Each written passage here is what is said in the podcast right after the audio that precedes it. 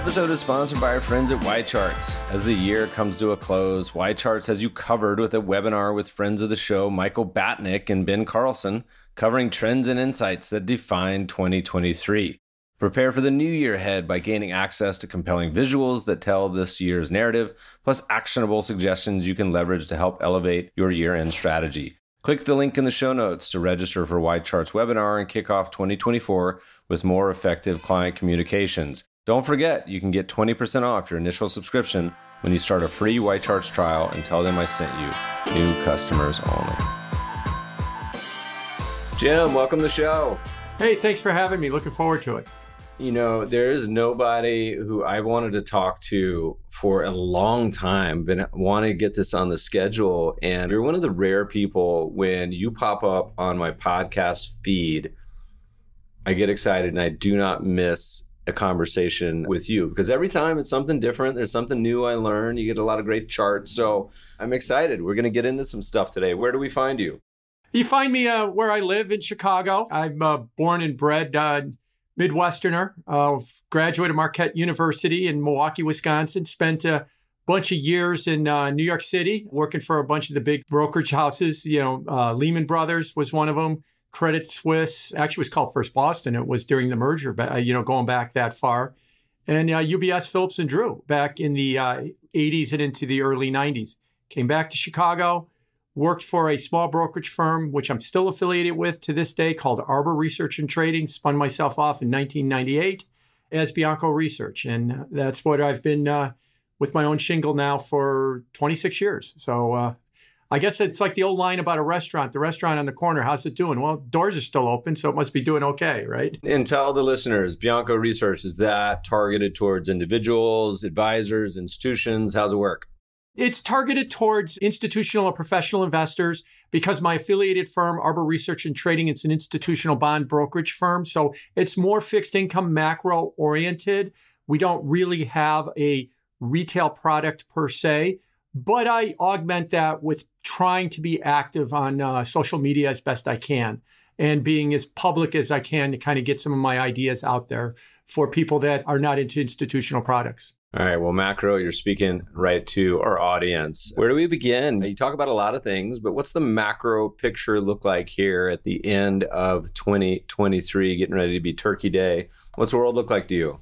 You know, to answer that question, I'd like to back up three years and I'd like to go back to the spring of 2020. The global economy did something extraordinary in the spring of 2020. It completely shut down and then it completely restarted. So we rebooted the economy.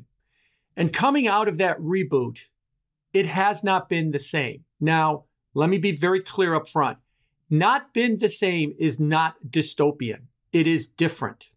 And because it is different, it is suffering from imbalances that we had not seen before and we are still struggling with.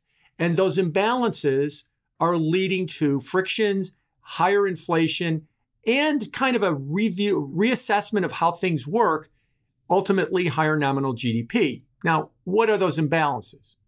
The biggest one I think that we're all familiar with is remote work.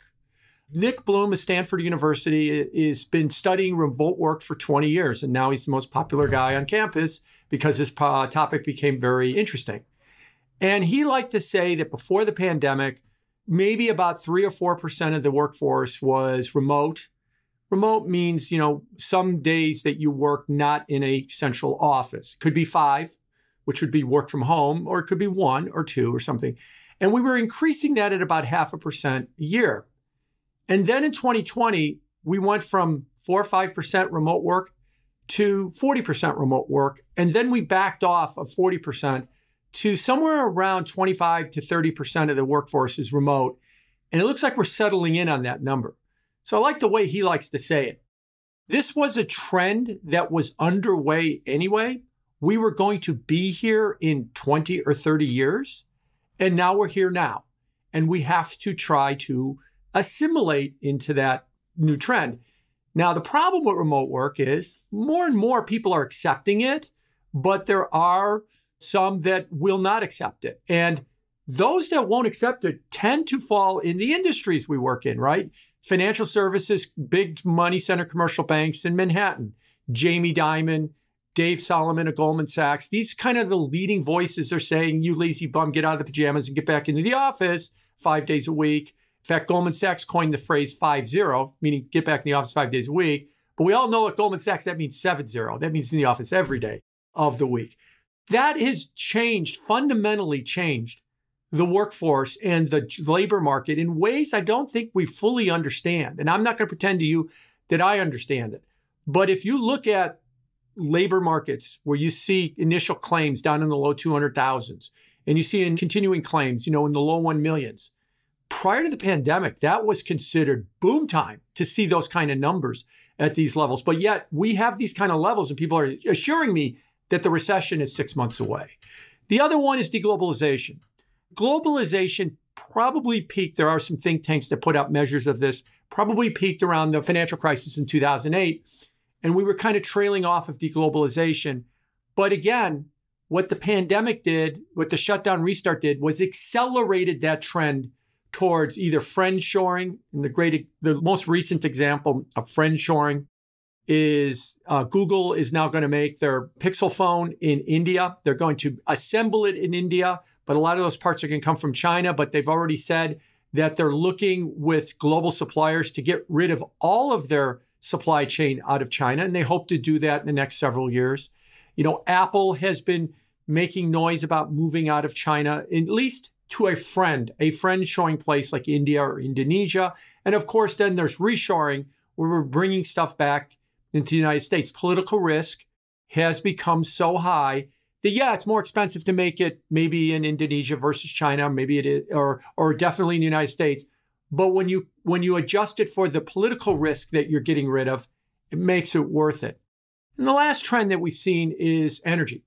And the energy trend that has really been accelerating has been twofold. It's been one, the move towards you know more green energy, whether it is electric or it's fuel cells or something along those lines. That's one trend. And the other trend is the existing energy producers, and I'm mainly speaking about Russia and Saudi Arabia, are more and more being more aggressive with their energy policy to achieve certain political goals.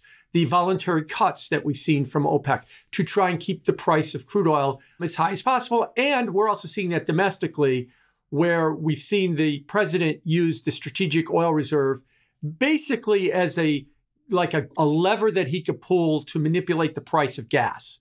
It is no longer considered to be a store of oil for an emergency. It's something that's got little levers and dials so we could dial in the proper amount of gas prices that we want before a major national election. So, all of these trends have really changed the economy. And that's why I've said it's different. It's not worse, it's not dystopian, and we need to start to adjust to it. And a final thought for you on this if there's an analogy in history, it is World War II. In September 45, the Japanese surrendered. In October 45, the payroll report had minus 2.1 million jobs. Population adjusted, it's nearly, it's almost identical to what we did in spring of 2020 when we lost 14 million jobs in March of 2020. But the difference was in September 40, October 45, when those 2.1 million jobs were lost, we celebrated it. Those were people that were no longer making tanks and fighters and guns and aircraft carriers because we didn't want or need those things anymore. And from the moment that the surrender took place, everybody said this is going to change the economy. Let's think about what this post war economy is going to be. March of 2020, something similar happened, but instead of saying, let's start, maybe we didn't celebrate it, but we could at least say, what is the post COVID or the post lockdown economy going to look like? We still have people arguing that there is no post COVID economy. You heard the when we're recording the week before, Jay Powell gave his press conference six times. He used the phrases rebalance or normalization. We're going back to 2019. Everything's going to be like it was. The inflation rate's going to go to 2%. It's going to, what we're going to find out was it was this blip that happened in 2020 and it, it affected us in 21 and it's now going away and dust off all the models that used to tell you how the world worked before 2020 they will continue to work again that's what we mean by rebalance renormalization so here we are 3 years later and we're still arguing this would be like if it was 1948 and we're still arguing is this a new economy? Do we need to change things or do we just need to hold our breath and just wait for things to come back? And in the meantime, it keeps surprising us with economic statistics, with inflation, volatility in markets. And a final thought for you is the day we're recording, Jay Powell spoke earlier in the day, and he gave the opening presentation to a conference that the Fed is hosting. And he basically acknowledged kind of half of what I've said. You know, all these economic uh, models that the Fed uses and Wall Street uses, boy, they've been completely wrong for the last couple of years. And we need to be humble about forecasting the economy. Okay. But then you didn't go to the next step, Jay. Why have they been wrong? What's changed in the last three years? Think about this really hard, Jay. What's changed in the last three years that might have really upset these models to not make them work right? He hasn't quite gone that way, but at least he started on the first part that yeah, you know, you hear everybody confidently talking about a return to 2% inflation, or there will be a recession in six months, um, you know, and that kind of stuff. And it never seems to happen. Well, don't worry, it didn't happen, but it will happen. And he's starting to say, maybe we ought to start to rethink what's going on here with the economy. So that's kind of where I start when I start putting the pieces together of where I think markets are and where I think the economy is. So as we kind of like think about those different moving pieces, deglobalization, et cetera. Is there one you think it's like least accepted by the market or people that just they, they kind of either aren't aware of or they don't appreciate of kind of these forces, these big kind of tectonic forces moving?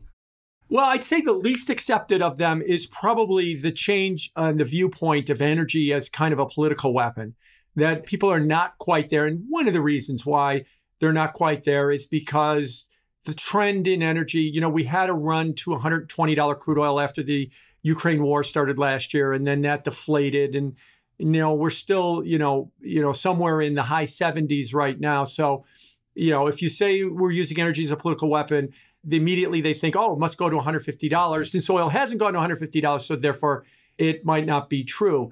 The other one I think that might be accepted but not appreciated, if I could use that uh, nuance, is remote work.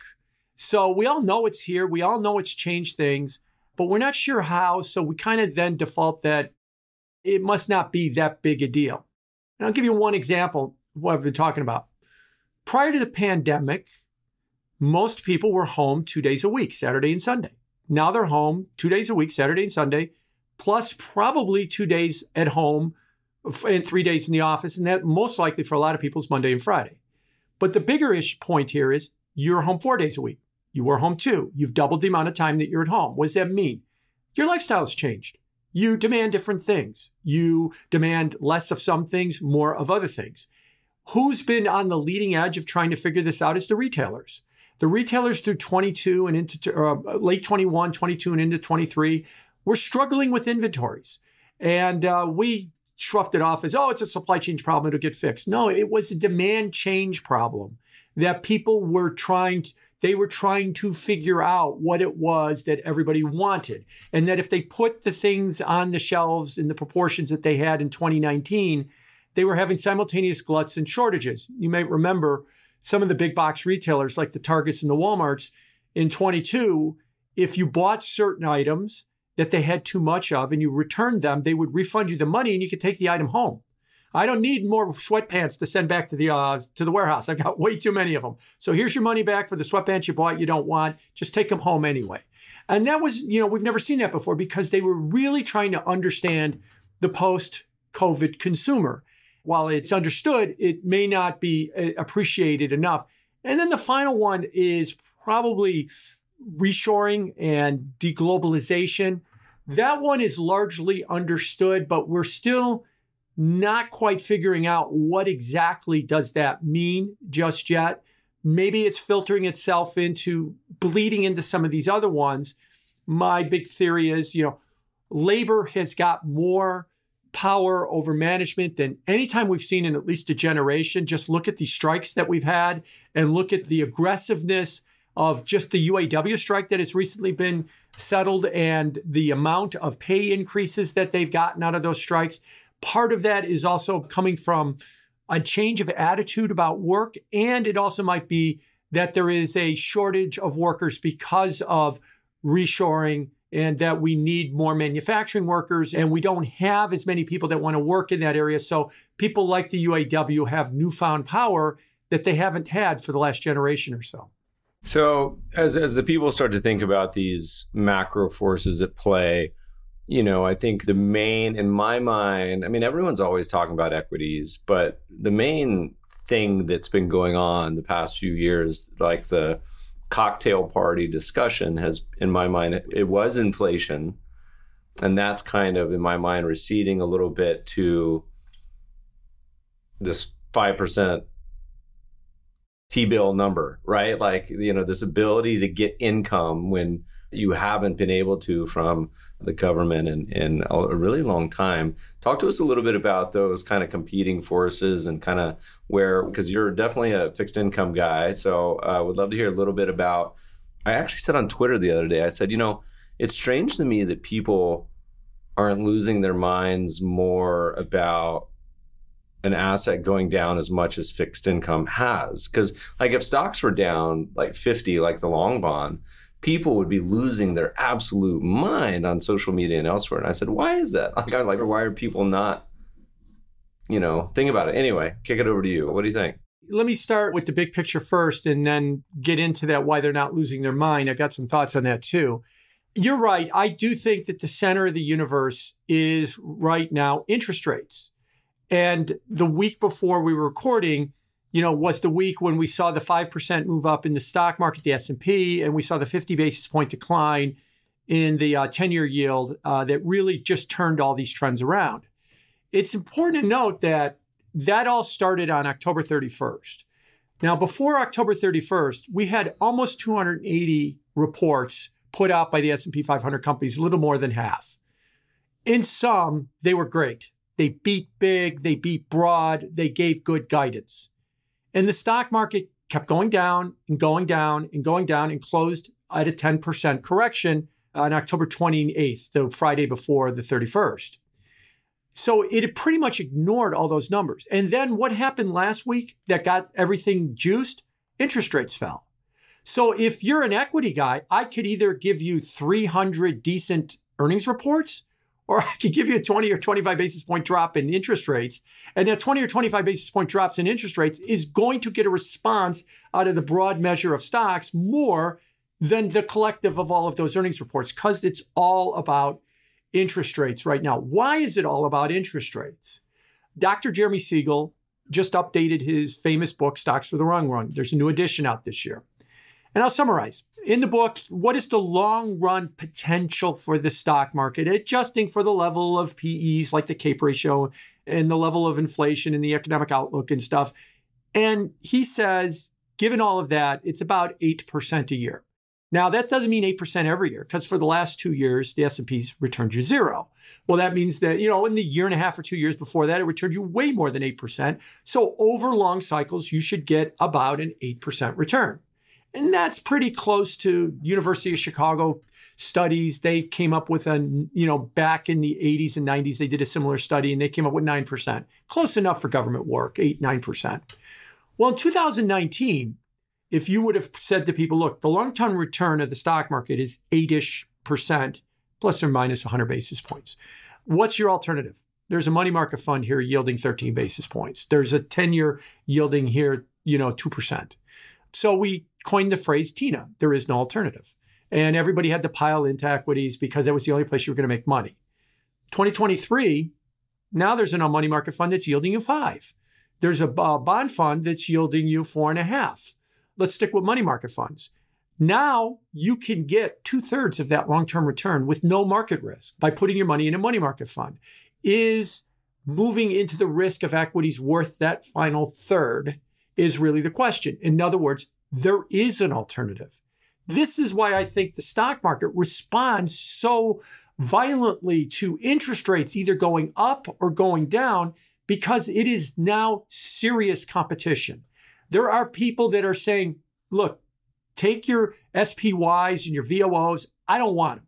I'm going to stick in a money market fund and guess what? I've done better than SPY and VOO for the last two years, and I'm still getting five out of that thing. So, unless you want to make me a solid case that the stock market's got 15, 20% years coming ahead, and that I'm going to miss out on something huge, mind you, where we are in valuations, where the valuations would have to be in order for those uh, for the for that kind of earnings to come through.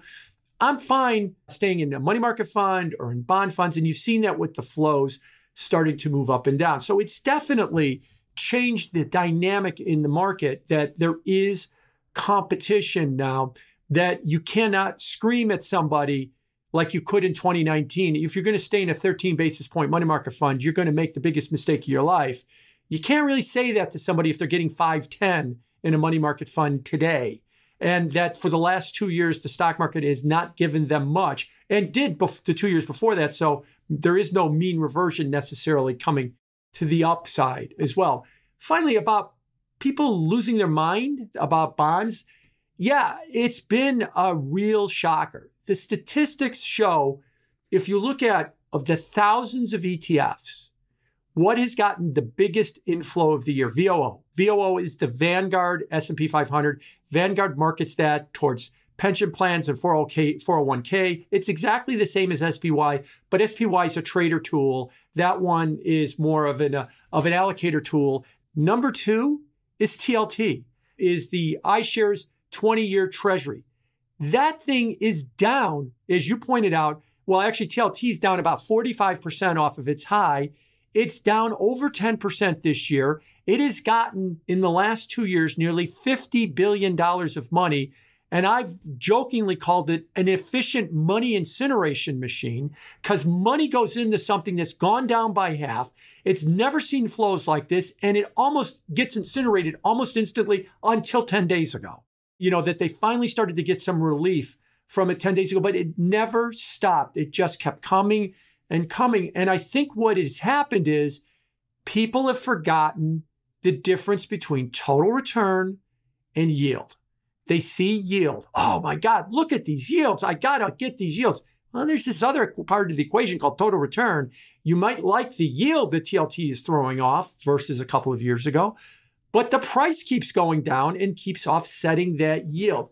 So they're really not learning total return. And that's why I've been vocal, especially on social media, pointing out that all of the surveys in the bond market have been extraordinarily bullish, even though the prices until 10 days ago, we're just getting pummeled. There's going to be recession. There's going to be no inflation. There's going to be an accident in the market. Interest rates are crushingly too high. We have to be long duration. That's the mar- uh, the bond market's term. Because if we're long duration, there's going to be a gigantic rally. Been waiting over a year for that rally. They've been getting crushed for the last year the last 10 days, see, I told you we are going to have a rally. Yeah, well, you've still got a long ways to go before you get back to break even on this. And while I do think the market will continue to rally a little bit more, I still think the trend in yields is higher. It's been higher since August of 2020. I think we're in the 40 year bull market in bonds ended in August 2020. And I think we're in year four of a multi year bear market in bonds. Yeah, I mean, there's a lot wrapped in there. I mean, I think the first thing, I, the more I think about it, I think that investors, and this isn't everyone, but I feel like it's most individuals and a lot of advisors and professionals. You know, they really only think of bonds in terms of yield.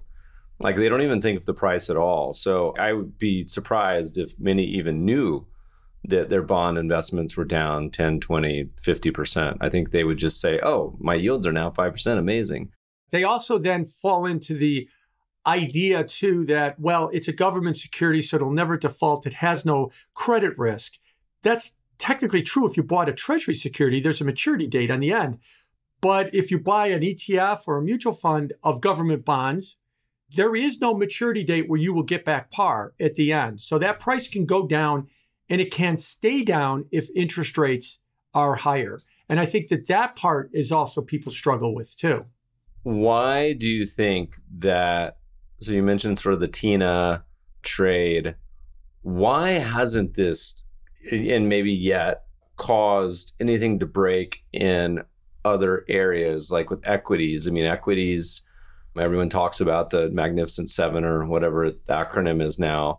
Mag 7, if you want to be one of the cool kids. Why hasn't this caused more problems? Is it flow related? Is it actually that the market cap is just being held up by this small group?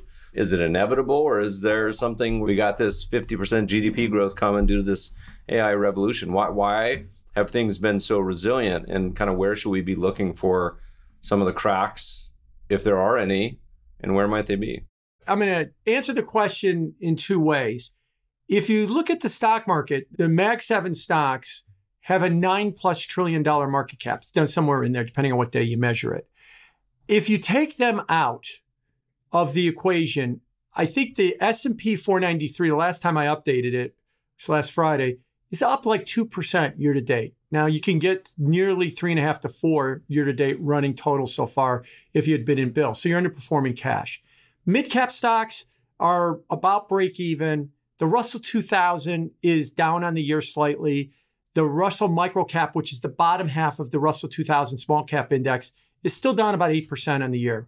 So you take those seven stocks out, the rest of the stock market isn't doing much of anything. I've even gone as far as I put together a calculation of the Russell 3000 less the Mag 7. So the 2,993 was down on the year as of one week ago. Now it's up, but all that gain came in the last four or five trading days. And here we are, you know, practically in the middle of November. So the stock market, I think, is signaling that things are not as great as we think they are. I think it's largely because of the competition that that money goes either into AI stocks or some version of some kind of AI play. Maybe it's ARK again or something along those. Maybe it's not ARK, but something along those play. And then after that, I'd rather hold 5% money market funds or I'd rather play in something that has a little bit less risk. So when you ask me why is something break, I would say the market is kind of signaling that when you take those seven stocks out because they've got a different narrative than the rest of the market. How about the economy? Why isn't anything broken in the economy? And boy, we've been through this now for the last year and a half, right? 25% correction in stocks last year. That's going to break something. Then we had the liability driven investing crisis in the UK with 30 year gilts. That's going to break something. Then we had the banking crisis. That's going to break something. And it never really seems to break something. Now, the new thing that we have that's going to break something is punishingly high interest rates. Jonathan Gray, who's the CEO of Blackstone, reported their numbers about two, three weeks ago, and they didn't have a good quarter. And then he said, look, we didn't have a good quarter. And then he went on this diatribe about higher interest rates and 8% mortgages is going to kill everything. I love the guys at Blackstone. I, I truly do. But he sounded like somebody was complaining that my business model is built on free money. And when you take my free money away, my business model really struggles. And there's this belief that interest rates have gone up so much that we're going to break something. This is what I think undergirds this whole idea that the recession is six months away.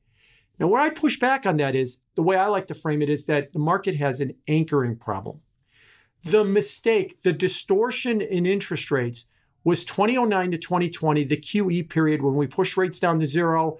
And that wasn't even good enough for Europe and Japan. We pushed them negative. That was the distortion.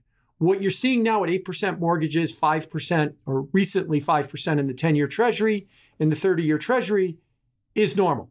That's returning to normal. And so we look at this and you hear this all the time. Real rates, which are tr- uh, inflation adjusted interest rates, are at 15 year highs. This is punishing the economy. You're thinking that 2018 was normal or 2019 was normal when we were in the middle of QE. That was the abnormal period. So hundreds of basis points of that rise was just to get off the distortion of 2009 to 2020. Besides, we're not in QE anymore, quantitative easing. We're in quantitative tightening right now. So if hundreds of those basis points rise in interest rates was just to get off the distortion, what I've been postulating is the amount of restrictiveness we have in interest rates today leaning on the economy is not that great. There is restrictiveness. I think we are above what we would refer to as fair value, but not nearly to the extent that everybody thinks. And that's why the economy keeps shaking off these numbers. Even the housing market keeps shaking off these numbers. The housing market is being hurt by higher interest rates. But if you would have asked people in a vacuum 18 months ago, what's going to happen to the housing market when mortgages get to 8%, we would have thought, you know, it would have been the third level of hell. It's not that bad. It's definitely been hit, but it's not been devastated by it. And so I think that what we're starting to realize is these rates are really not biting as much as everybody thinks. And that's why I got very concerned when Jay Powell said, you know, well, the market's going to do the work for me by raising interest rates, so we don't have to raise rates at the Fed. And I'll give you one quick uh, analogy. I said, careful in that, Jay. I'm not trying to argue for, you know, top-down control by the Federal Reserve of interest rates, but that was the argument a year ago, as I mentioned a second ago, with liability-driven investing in the UK. Back in September of last year, Liz Truss was the prime minister of the UK. She put out a mini budget. Mini budget is what the word implies. It cut taxes, it increased spending, it increased the deficit. The UK gilt market, their bond market, didn't like it. Turned it. And so everybody asked everybody in Parliament, what do you think of the budget? Oh, I got this problem, that problem, but it'll pass. The bond market didn't want it to pass. So the bond market did the work of Parliament. It took UK gilt yields up 150 basis points in like eight days. The Bank of England's got 300 years of data. That's never happened before. It threw their economy into turmoil. It threw their markets into turmoil. Liz Truss didn't last as long as a head of lettuce. She was out after 44 days as prime minister. Rishi Sunak came in. The mini budget was dead. And they're still trying to pick up the pieces from that whole debacle from a year ago. That's what happens when the market does the work for you. So if I'm right, and that interest rates are not nearly as restrictive as we think they are, and we get to a point where people say, you know what, this economy's going hot. The inflation rate might be bottoming at something well above two, might be creeping back towards four. I'm not talking Zimbabwe here. I'm talking about creeping back towards four. Interest rates have to go higher to slow things down. But don't worry, the market's going to do it for us. Well, watch the market say, hold my beer. You want me to slow this economy? I'll slow this economy. Just like in the UK a year ago. You want me to kill this mini budget? Hold my beer and watch me kill this mini budget. And that's kind of the way that markets work. And that's why I'm a little bit worried that somewhere down the line, you're going to rue the day that you said, I'm going to just let the market kind of do it for me. Because it will. It will. You just won't like the way it's going to do it. As we think about that and we look out towards next year, like what sort of indicators you uh, always have great charts?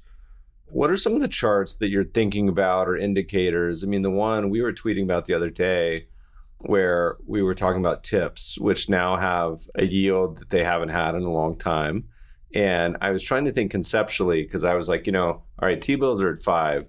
And I wonder at what interest rate on T bills investors hit that point where they're like, I don't want stocks anymore. And is that, you know, three, five, seven, ten? I think it is five. I think people don't really understand tips, but I did a poll where I was like, at what tips yield would you, you know, sell your stocks? And it was like three, five, seven, never, you know, and we're not even at three, but it's funny to see people large amount was at like seven or never, I think, you know, which is, if that ever mm-hmm. happens, I don't know what the world would look like. But the point being is that you have this cult of equities at any price, no matter what, that I feel like there might be some crumbles in it or cracks in it with T bills at five. But anyway, you talk about tips or talk about other stuff you're looking at.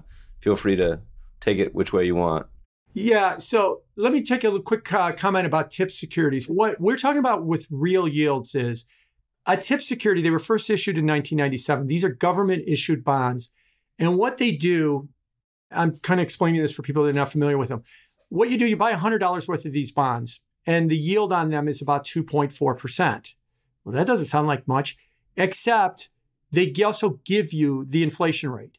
So if the inflation rate, to keep the example simple, is 4%, in a year, you will be accreted more bonds. So if you bought $100 worth of bonds and the inflation rate is 4%, in a year, you'll have $104 worth of bonds and you'll still have your 2.4% yield.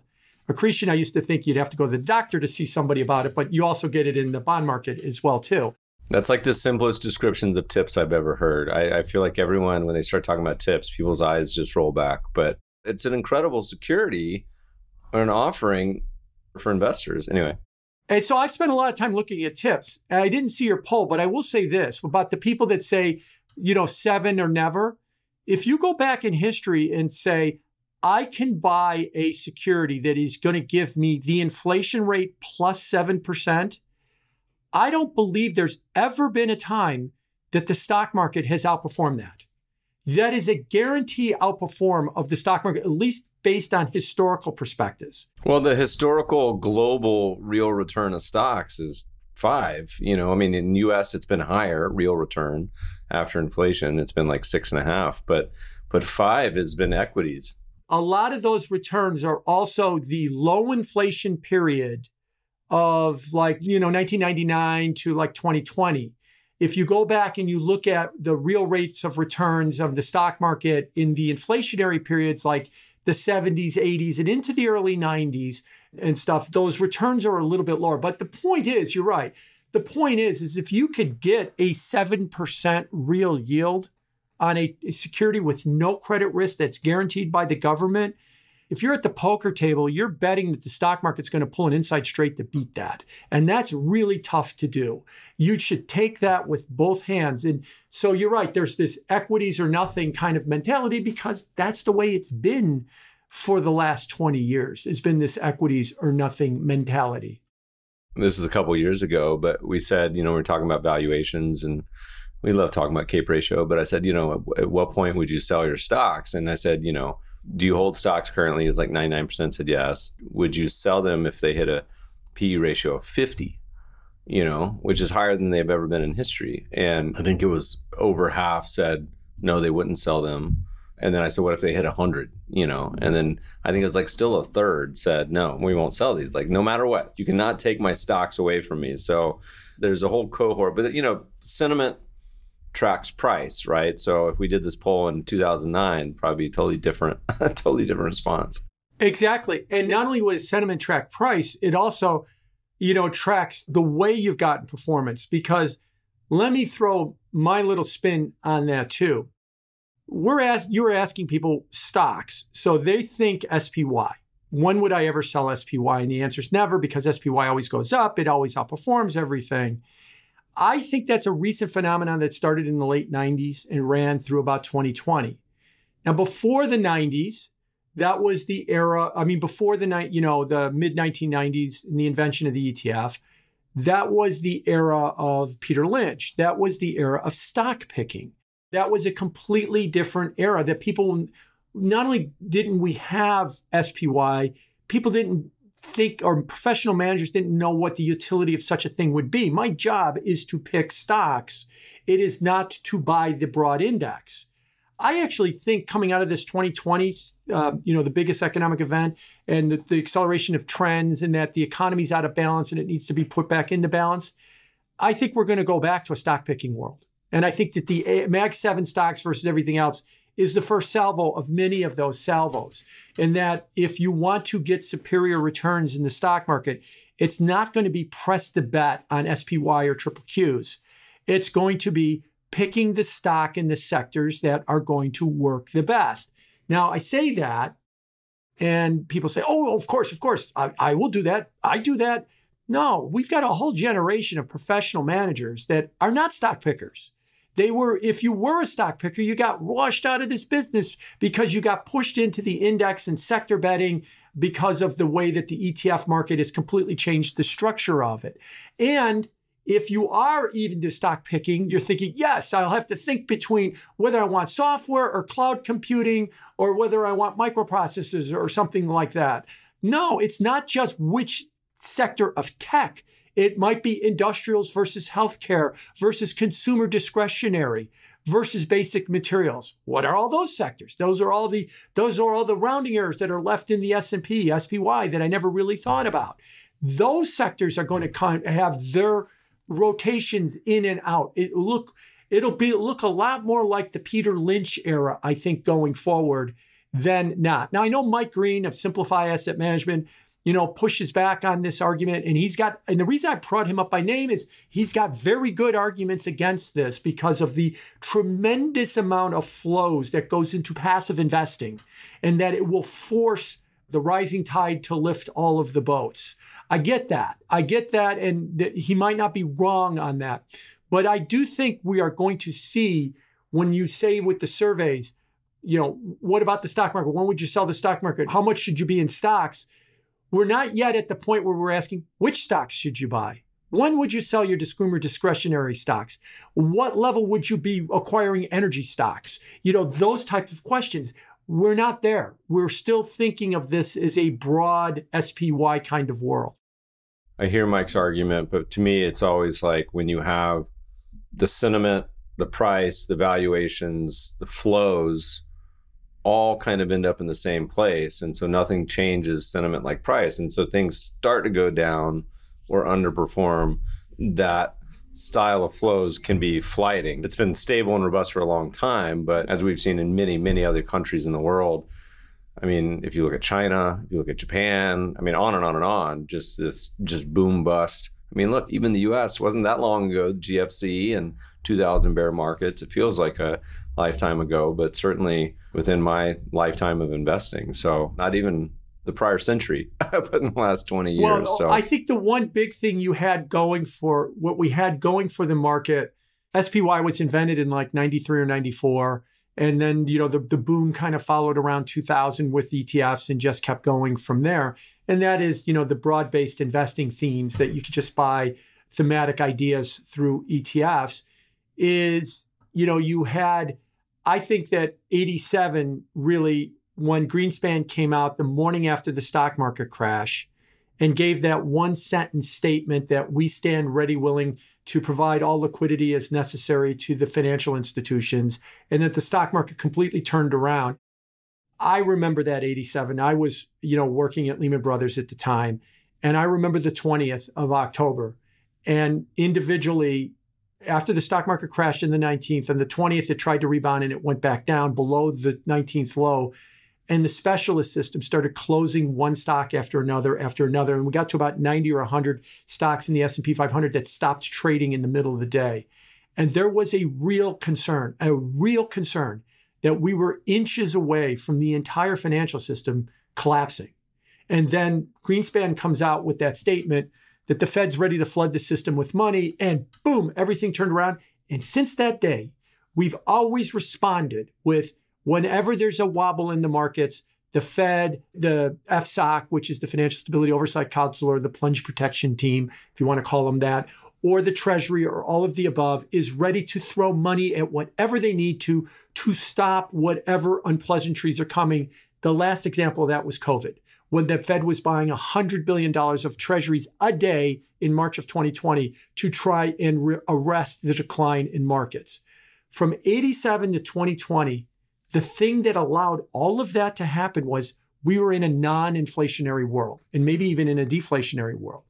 But if we are changing to an inflationary world, now we're in a world where when the shit hits the fan and the Fed cuts rates, they go to two and they're done.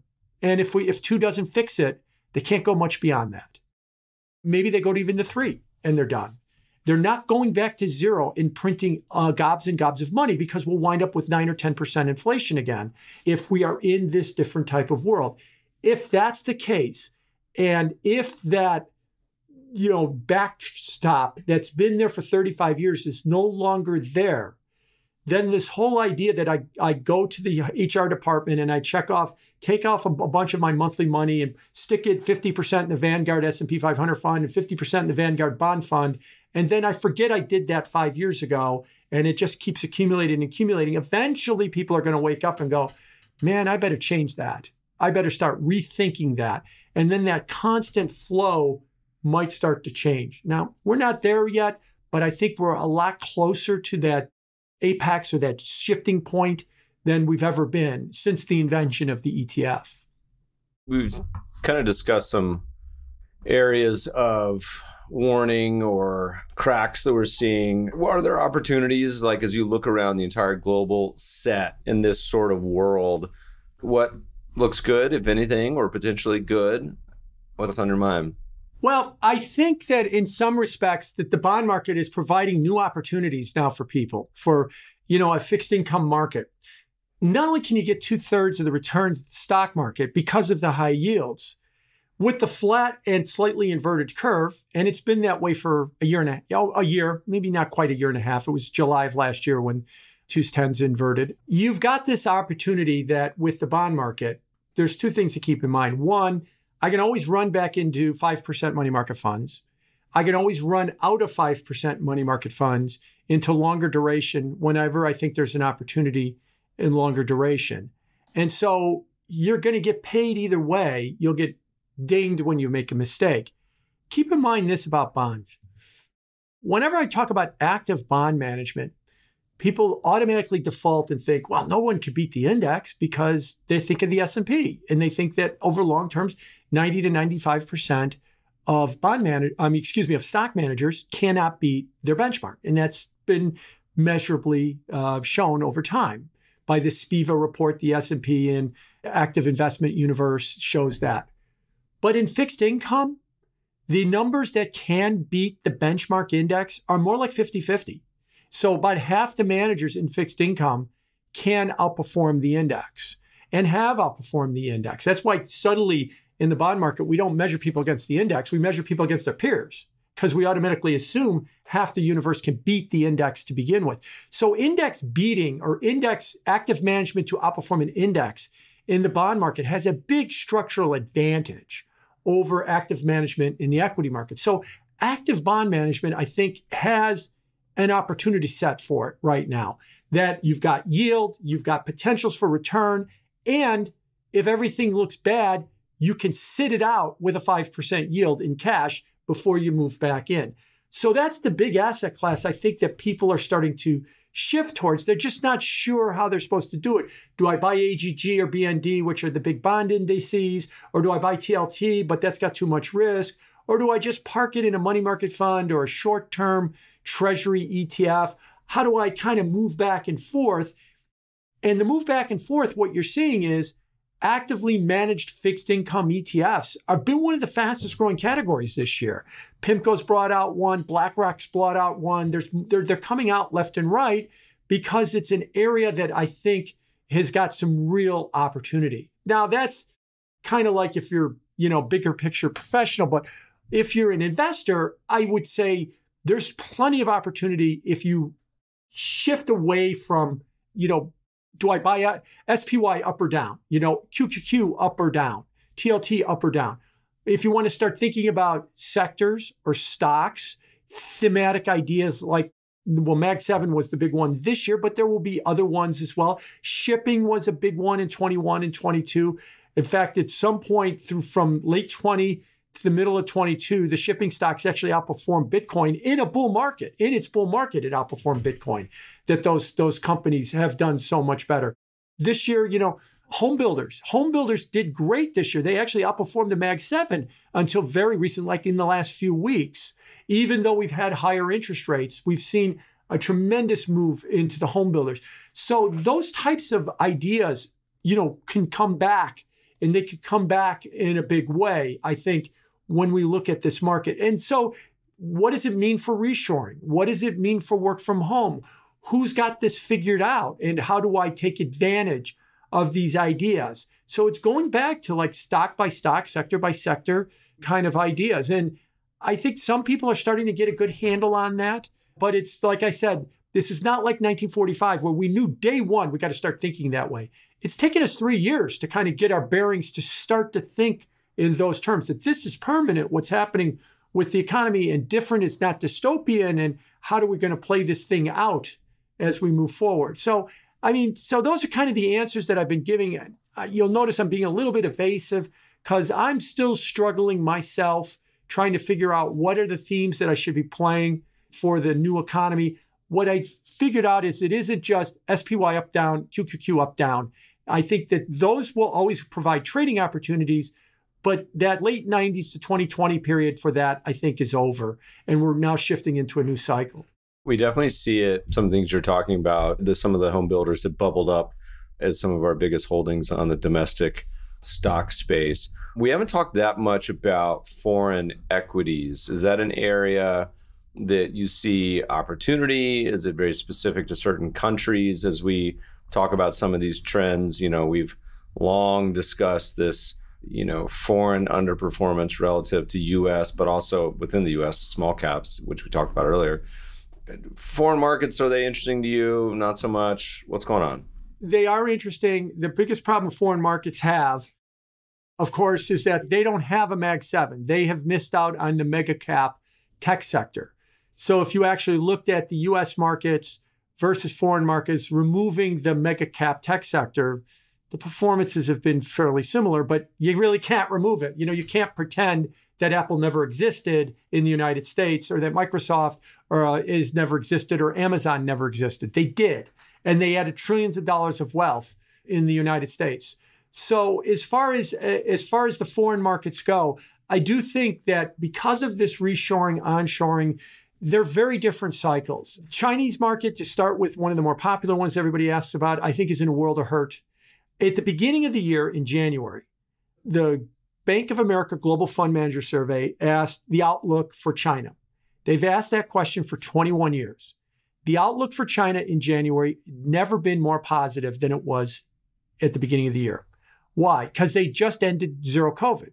And a billion people literally were supposed to be leaving their homes, they were going to unweld the door. If you knew anything about zero COVID in China, everybody lives in an apartment, or most people live in an apartment, and they literally welded the front door shut and they wouldn't let you out because of zero COVID. So they were going to let them out. They were going to go back to work. They were going to go spend money. They were going to start traveling. There was going to be this big boom in the Chinese economy. Everybody was bullish. Nothing of the sort happened. It was a big thud. Their stock market has fallen out of bed. It was down 8% on the year, you know, as of last week, the last time that I looked at it it's really been struggling. And the Chinese have been in such a funk to try and figure out how to fix it. They, they've reverted back to let's throw all the short sellers in jail and let's start a government fund to basically buy stocks to prop them up. That's the key. That's the sign they're out of ideas. When your last idea is, we'll just throw the short seller, and they literally do in China. Let's just throw the short sellers in jail is your idea to try and get your stock to go up. You know you're in trouble. So their market, I think, is in a world of hurt right now. And it's probably going to stay that way for a while. Japanese stock market, on the other hand, looks a little bit more enticing. It has been beaten up for over a generation. Some of those stocks have extraordinary values. And most interestingly, while the Chinese economy didn't show the, a pulse of life, the Japanese economy finally is hey, they finally got 2% inflation. They finally got real growth, something that they've been trying to get for like 15 years or 20 years, get some kind of a growth impulse out of their economy. They finally have it. And their biggest problem they're facing right now is they're trying to hold back their interest rates from going up through yield curve control, and they're not able to really hold it back as much as they can. So a lot of those cheap stocks, you know, might be might show some real value. Europe, Europe is a different story altogether. They seem to be all over the place. In other words, what I mean by all over the place is they're where I think we're going. They don't have in Europe a strong index ETF. Everybody just buy the French stock market or the German stock market and forget it. It always goes up and it always outperforms everybody. That doesn't exist in Europe to the degree, it, there's some of it, but not to the degree that it does in the United States so it's certain sectors go up, certain sectors go down. Banking system is really struggling in Europe as for one sector. And that churn that you see is they're back to stock picking in Europe. And that's ultimately where I think we might be going. They don't always lead us, but I think they're leading us in that respect. So that's the problem is that it's the 2020 mentality. Do I buy the MSCI World Index or don't I buy the World Index? Well, this isn't that kind of world anymore. And it isn't even do I buy the French market or the German market? I don't even think it's that anymore. I mean, it might be just do I buy the German industrials or do I sell the French consumer discretionaries? It's that kind of a world that we're in. We have a piece, I don't think we published it, it'd probably be out by the time we write this, where we say it's less about where and more about the what. You know, it's like what these stocks are. That's always been true, of course. But I feel like in an increasing world where borders are meaningless, it's particularly what are you investing in rather than where. Any charts that you're looking at currently right now, or um, it could be models where these are like really interesting or something that's on your brain that you're thinking about as kind of we end 2023 into 2024. You know, for me, it's kind of the tips yield, but is there any other charts where like, you know, this one is just like flashing in my face, whatever it is, or something that I'm confused or excited about, or it's not well discussed? I'm going to go back to, you know, being the purely macro guy, and I'm going to give you a, a couple of ideas. I have a Bloomberg, and the Bloomberg Professional Services is, is wonderful. And one of the things that Bloomberg does is they survey about 70 economists continuously. What's your forecast for GDP? What's your forecast for inflation? What's your forecast for this or that? And it just it gets updated as the 70 odd Wall Street economists update their surveys. And I chart that regularly. And there's been a repeating pattern for the last 15 months in this. And that has been when you ask economists, what is the outlook for the economy in six months? It's contraction, it's recession. But then six months later, when you get there, it's three or four percent growth. It just, you know, they kind of constantly have to, they kind of start off with the economy's going to suck in six months, and then they spend the next five months constantly upgrading that forecast, is what they wind up doing. That's not always been the case, that though it has been. So I'm looking for that pattern through yesterday when I was last looking at those charts continues. I'm looking to see at the end of the year, does that pattern change? Does the second quarter of 24 do the economists just say, forget the recession story? Just we'll start with good growth for the second quarter of 24. And then maybe we see them revise it the other way. Do they capitulate to this idea that there won't be a recession? So that would be kind of what I'm looking for right now is as long as we constantly start off with in six months, things will be terrible. And then we wind up having to constantly upgrade it we're going to continue to see, I think, upward pressure on interest rates. I know we don't have it in the last two weeks because the economy is not underperforming, it's not dragging things down. On the inflation side, I'm going to go a little different because this is something I've been looking at just in the last couple of days. If you look at goods inflation, stuff, you know, you know, and the inflation statistics can be broken down. Let me start off with into two categories: stuff, things, and services. And what we've been seeing is stickiness, you know, or that's the phrase we like to use of services inflation. It's been staying sticky. It's been, you know, four or five percent, and it hasn't been really coming down just yet. And people predict it will, but it hasn't. Stuff has come down, but stuff looks like it's bottoming. I'm not going to say it's going up. It's just maybe stop going down. Now I look over and the New York Fed has this measure of supply chain stress. It's measured as a Z score, which is number of standard deviations off a long term average of a various measure of metrics that measure the supply chain. It's at the lowest level it's ever been. And I do know when you look at the supply chain, it tends to be very mean reverting. So if we're at the lowest measure of the supply chain right now, inflation stuff should be imploding on itself. It's not. It's down and it seems to be bottoming. If there is that mean reversion in the supply chain that it's going to start getting tighter and it's going to get more expensive to ship stuff, that will put upward pressure on stuff. And that's why I'm still in the camp that inflation is going to be problematic. It's going to be three, 4% problematic, as I like to joke, not 8, 10 Zimbabwe problematic. Why does that matter? What is the, and this is the third chart I've been watching a lot. What is the proper level of interest rates for a country? Should it be 200%? Should it be zero? Should it be eight, five? Where, where should they be? Start with their nominal GDP growth. Nominal GDP growth is their inflation rate plus their real growth rate. Why does Venezuela have well over 100% inflation? Because it has well over 100% inflation, uh, uh, well over 100% interest rates because it has well over 100% inflation. And that's one half of the equation. And then you throw in, even if you throw in a contraction in real growth, you come up with sky high interest rates. Why did until a year ago Japan always have zero in interest rates?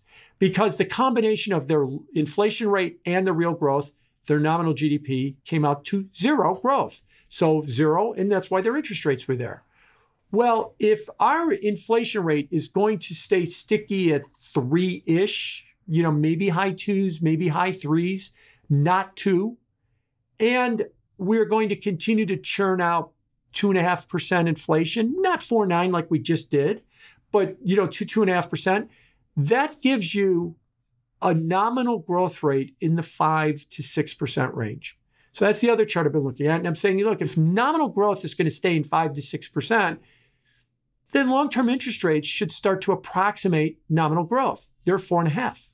they're not quite there at that 5 or 6% range. So they've got a little bit higher to go. Does that matter? If you are looking at 8% returns in stocks and you're looking at now five and a half or 6%, two thirds to three quarters of the stock market's long term potential with no market risk in or no credit risk, no market risk, you know, government bonds, that does tend to be a more drag on the economy. The reason I say it that way is when I say, look, the economy is going to continue to churn out, you know, or churn out positive numbers, or as the parlance we like to use in 23 is I'm in the no, the no landing camp. The economy just keeps going. It doesn't slow down into a soft landing or a hard landing. And if I'm in the no landing camp, doesn't that mean that earnings are going to come through? Doesn't that mean it's bullish for stocks? Except for the competition that higher interest rates will bring to it. And as I mentioned earlier, you can give me 300 decent earnings reports but give me a 20% decline in interest rates, and the stock market will react to interest rates more than 300 earnings reports. So if the economy stays decent, if inflation is bottoming at three, and that puts upward pressure on interest rates, that means risk markets, especially like the stock market, are going to have to deal with serious competition from the bond market. It did in the 80s and 90s. But you know, it's been a long time since we've seen this type of environment and we're going to have to get used to it. And so your surveys where people, well, stocks forever, stocks at any price, that mentality worked when interest rates were at zero from 2009 to 2020. But I don't think that mentality is or is going to apply in this post-COVID cycle as we move forward. It's going to take some time for people to kind of figure this out.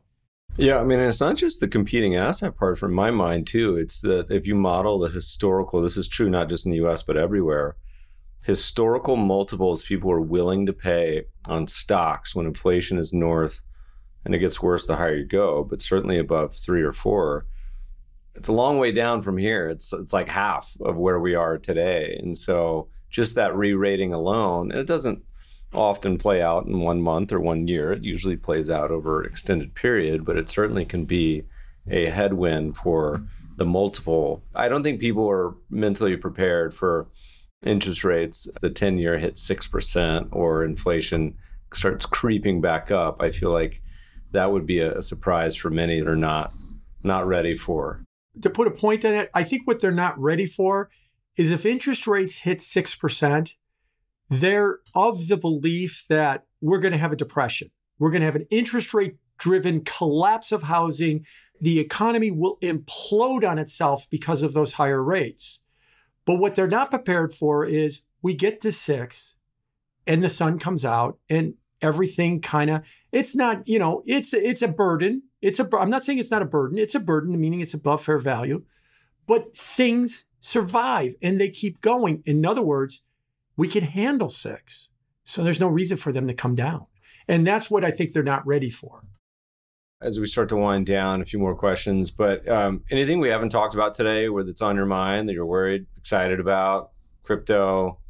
Yeah, let me make a couple of mark remarks about crypto. I've been a big crypto fan. I like to use the word fan uh, as opposed to bull because I'm not a number go up guy. I mean, obviously, I think the number is going to go up over a long period of time. What I've been is a big fan of decentralized finance or DeFi. And I think what DeFi has the potential of is remaking the financial system into something new, something more efficient, something where in my electronic wallet, I can own my assets. They cannot be subject to burdensome regulation or any of the other things that they're subject to now. And there was a story two days ago in the New York Times that there's been this um, there's been this wave of bank account closures. Let me back up. In the wake of the Patriot Act and a bunch of other things, there's this thing called a suspicious incident report. I think an SIR, if I've got that right, where banks will report if you engage in some kind of suspicious activity in your bank account, you take out more than $10,000 cash. They report to the Federal Reserve a suspicious incident. You took out more than $10,000 cash. No one ever asks you why you did it. You might have a perfectly legitimate reason to do it. or you spend your money on something that looks suspicious. And we're up to now banks reporting up to 3 million suspicious activities a year. Maybe a foreign transaction would be example of that. What the New York Times report stood was that more and more banks are now summarily telling companies and people, your account is closed. Here's a check for all of the money in your account, a paper check mailed to you. We're done with you. And you've got credit cards, you've got bills, you've got automatic payment, all that stuff gets thrown, you know, up in the air and your life gets turned upside down. And it's worse if you're a company. I got a payroll to meet and I've got money in the bank to send to my payroll processing company. And you just sent me a paper check for all my money. I got to pay my payroll tomorrow. How am I supposed to do that? And so it's creating havoc all over the place. And when the New York Times went in to look at this and they started asking banks, about why it happens and what is the decision to closing these accounts, no one has a good explanation or they don't want to give it to them. This is where crypto DeFi comes in to try and alleviate some of these concerns. And I've been a big fan of that. My big disappointment is while I see the potential of it, it gets subject to fraud, abuse, hacks, badly written software. You know, I keep thinking to myself, you know, you could be a world class runner if you just stop tripping over your feet and hitting your face on the uh, on the track. And that seems to be what's been happening with crypto. And I'm hoping that we're going to get beyond that someday because in order for Bitcoin and Ethereum and the other tokens to have real value, in my mind, they need to have an ecosystem with them, and that's the DeFi ecosystem. And if we don't get any, look, Bitcoin's trying to create its own DeFi ecosystem, and that's fine too. It, it, doesn't have to be the Ethereum ecosystem, although I do think the Ethereum ecosystem is superior right now. But as long as it, once you've got that going, I think then then this new alternative system can really take root. I still have hope for it, and I still am positive that they're going to get their act together on it. But yeah, it has stumbled out the gate. But if you look at the history of new technology, this is not new a lot of new technologies do kind of fall on their face right away and then they pick themselves up, dust themselves off, and then they kind of eventually get it correct and they, you know, start making it onward. So I do like crypto. One last comment for crypto. The big story as we're discussing right now is will there be a spot Bitcoin ETF? For everything I've seen, the answer is yes. They're going to have the SEC is going to have no choice but to approve a spot Bitcoin ETF. In fact, I've even gone on to say they're not just going to approve BlackRock's. That's what everybody thinks. They're going to approve all of them because they did that with the Ethereum futures ETF two months ago. There's a gigantic first mover advantage in ETF land. So the SEC doesn't want to be accused of favoritism. So when they eventually said that they were going to approve an Ethereum futures ETF, they approved all nine of them that were under registration on the same day. And I think eventually they're going to do the same thing with the spot Bitcoin ETF. They're going to pr- approve every single one of them on the same day or within 24 hours of each other. Who's going to win that best ticker or lowest cost? Well, that's really what's going to be you're, what we're talking about. Best ticker is who's got the best marketing plan, or we're all just going to gravitate towards cost. And it seems like in Ethereum futures, it's a little bit of both. There's been a couple of, I think it's Valkyrie that's been, I might be wrong on that but I think it's Valkyrie that's been uh, getting some traction because of their marketing, and some of the others are because of lower cost. But what I worry about is, and I guess I'm stuck with, you know, being that if markets are somewhat mature, and this is like the most anticipated thing in the last year and a half, is the, the spot Bitcoin ETF is going to open it up so that regular people can just in their brokerage account finally buy, you know, Bitcoin straight up. You don't need a Coinbase wallet or any of the, or let alone go into DeFi and try and do it on Uniswap through a MetaMask account if you know what I'm talking about. That's still complicated for the average person. I'm afraid that when I look at the big rally in the markets and in anticipation of this is going to be the biggest sell the news event of the last year in crypto, that we're going to go to 40,000 when we announce it and everybody's going to say, see, here we go right back to 20 is basically what I'm afraid of is it'll be the next step on that. If I could give you one quick uh, analogy on this, I'll never forget the day that Facebook came public in 2012. I was interviewed on uh, CNBC that day, not about Facebook. It had nothing to do with Facebook. But off camera, one of the personalities asked me, What do you think about Facebook? And then before I got a chance to answer, she asked me, What day do you think it'll hit $100? Now, remember, it came public in like the mid 20s or something like that. And, uh, you know, I kind of demurred. and I said, I, I kind of like it. I have no idea when it's going to hit $100. Well, Facebook came out in the mid 20s and the first move was straight down to 11. You know, you lost two thirds of your money on Facebook and then eventually it went to $100. And you know, all the, and then I remember after the fact, people said, "See, I told you it was going to go to hundred dollars." Yeah, well, you lost two thirds of your money first, and I'd be surprised if you held all the way through that entire drawdown before it eventually worked its way out. And I have a feeling that all the bullish stories about the Bitcoin spot ETF might work out. Oh, it's going to take us to hundred thousand dollars. Yes, it might, but the first move might be from forty to fifteen, and then it'll shake everybody out, and then it'll then it'll climb that wall of worry to $100,000. So those are kind of some of the thoughts that I've had about uh, crypto in general. Yeah, I'm really curious to see where these ETF providers come out as far as management fees. You know, I have a joke. I say so much of fintech over the past 20 years has just been Vanguard, but with higher fees. A nicer user experience and a prettier front end, but still higher fees. And so if I was one of these shops, if there's going to be nine of you, I, don't like, I'm guessing they all come out at 50, 75, 90. I would hope. In crypto thus far, the fact you can't really get a market cap index that easily for 25 basis points or 10, that's going to be fun to watch as this industry matures. Will any of them do that? I doubt it, but I would love to see that. And keep in mind too that you know crypto, especially Bitcoin, it's got like five or six times the volatility of the S and P. So if you're going to roll out a 50 basis point product with that level of volatility, the fee is a rounding error.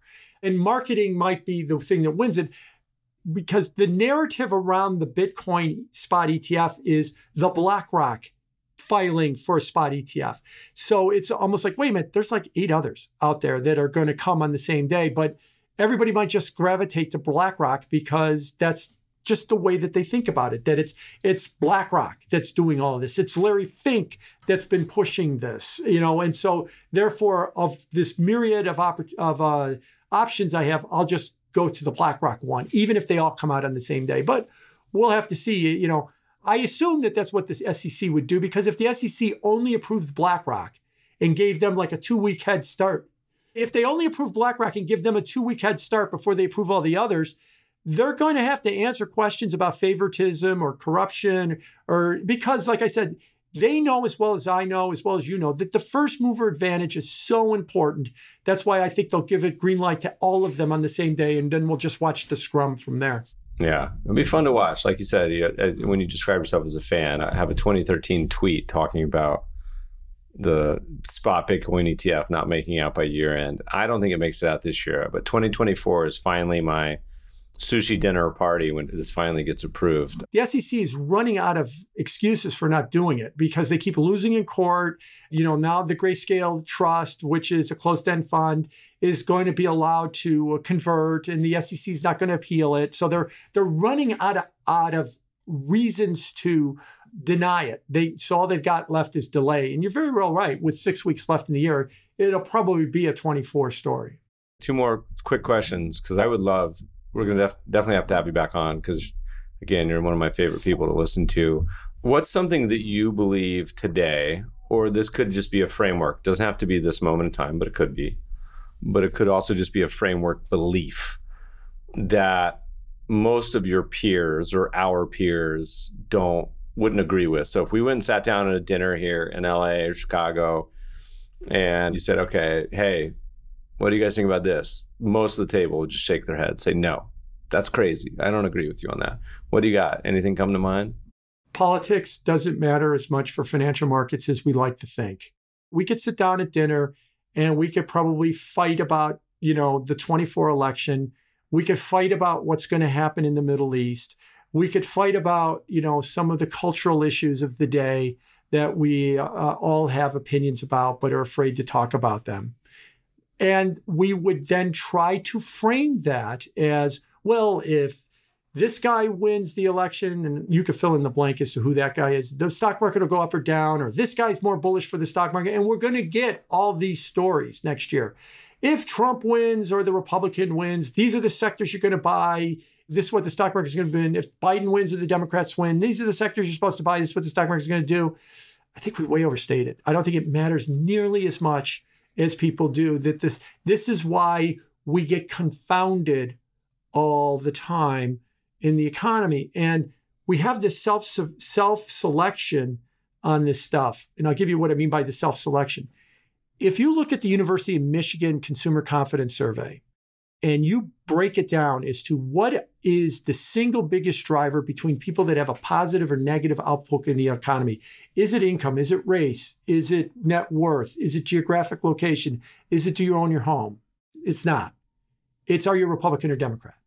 In other words, but that doesn't have anything to do with it. You know, it's like here's the economy, a Republican wins in this, and now all of a sudden all the Republicans are bullish and all the Democrats are bearish. A Democrat wins and it flips that tells me that it's completely irrational, is what it is. And so I would argue to you that, yeah, I'd be more than willing uh, over a couple of glasses of wine and a cocktail to, you know, talk about politics with somebody. But if you want to drag in, so therefore the stock market will do X if this guy wins or Y that guy wins, I don't think it matters as much as people want to believe it does. I've long thought that. My favorite take, though, was that, you know, the number one indicator on who's going to win the election is like the stock market performance. I forget if it's the year leading up to it, the election, but it has an extremely high hit rate on if the market's up, the incumbent party stays in power, and if it's down, they get booted. And we were saying when Trump got elected, I said Hillary needs to start buying futures because she's going to be in trouble if this market continues. But I didn't place any bets on the political uh, futures or anything else. I, I probably should have. If you remember the night of the election in 2016, the night that Trump was declared the victor, S&P futures were down 5% overnight. And Paul Krugman famously tweeted out that the stock market was down 5% overnight and that this was the start of the Great Depression. Well, it bottomed about five minutes later and then went up for the next year and a half. I think we actually had like 14 or 15 consecutive up months right after that. I think it was the longest period in history of consecutive up months, which, you know, I don't think anybody would have predicted. And it came right off the Krugman tweet. Remember, he's a professional. Do not attempt to, to uh, make contrarian calls like him at home. Yeah. Last question. Do you have a most memorable investment? And it could be also a call or just a research piece, but something that is kind of seared in your brain, good, bad, in between? I'm going to go give you a slightly different answer. So I'm a macro guy and I've been doing this for a while. So in the late 90s and the early 2000s, I did diverge a little bit and I started talking about specific securities. And the specific securities that I was really talking about and panning at the time was Fannie and Freddie, and talking about the amount of duration risk that they were taking in their portfolio, the convexity trade that they were doing. And I thought that it posed a lot of risk for them. And I was writing about it and I was interviewed on TV about it and the like. And the reason I bring that up is this was like one of the few forays that Mr. Macro and me kind of went into individual securities. I then, in the middle of that, caught somebody going through my garbage, and it turned out to be a private investigator for Fannie Mae looking for dirt on me. And I was like, man, this is the first and last time I'm ever going to go into individual securities again on that kind of stuff. And they never were really brutal on me, but I think he wanted me to catch him to kind of send a message.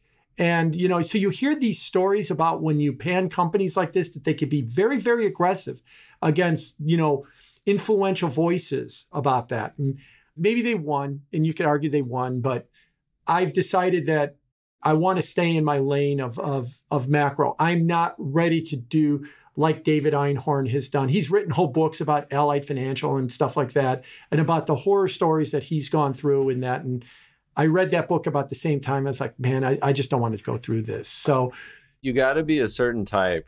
Right. Marc Cohodes, you know, is another name that comes to mind that you've really got to have a real mentality to want to do that. And I floated into it just because I was talking about it was a natural as a bond guy, it's a natural offshoot to just start looking at their portfolio and the convexity in the portfolio and the duration and the type of trades that they were doing and saying, you know, this isn't adding up. But to me, it was a bond call. And I never really said short the stock or anything like that. I was just saying I had problems with that with that whole business that they were in, and they didn't like it, and they didn't like it at all. And uh, you know, and so that was kind of my experience And. I mean, we know now that you know they went into receivership in 2018 and they've been a ward of the government now for 15 years and they're a very very different company right now matter of fact the chief economist of fannie mae right now is a good friend of mine doug duncan hmm. I love it. Jim, where's the best place people can find you? They want to follow your work, they want to sign up, they want to keep up to date with what you're doing. Where do they go? So I'm going to give you a new answer to this too. So how about this? You can follow me on, on Twitter at Bianco Research. You can follow me on LinkedIn under Jim Bianco. You can go check out our website at biancoresearch.com. You can request a free trial if you want. And I'll throw in a new one for you. I'm an avid cyclist. You can follow me on Strava too. Sweet. Listeners, check it out. Jim, thanks so much for joining us today. Thank you.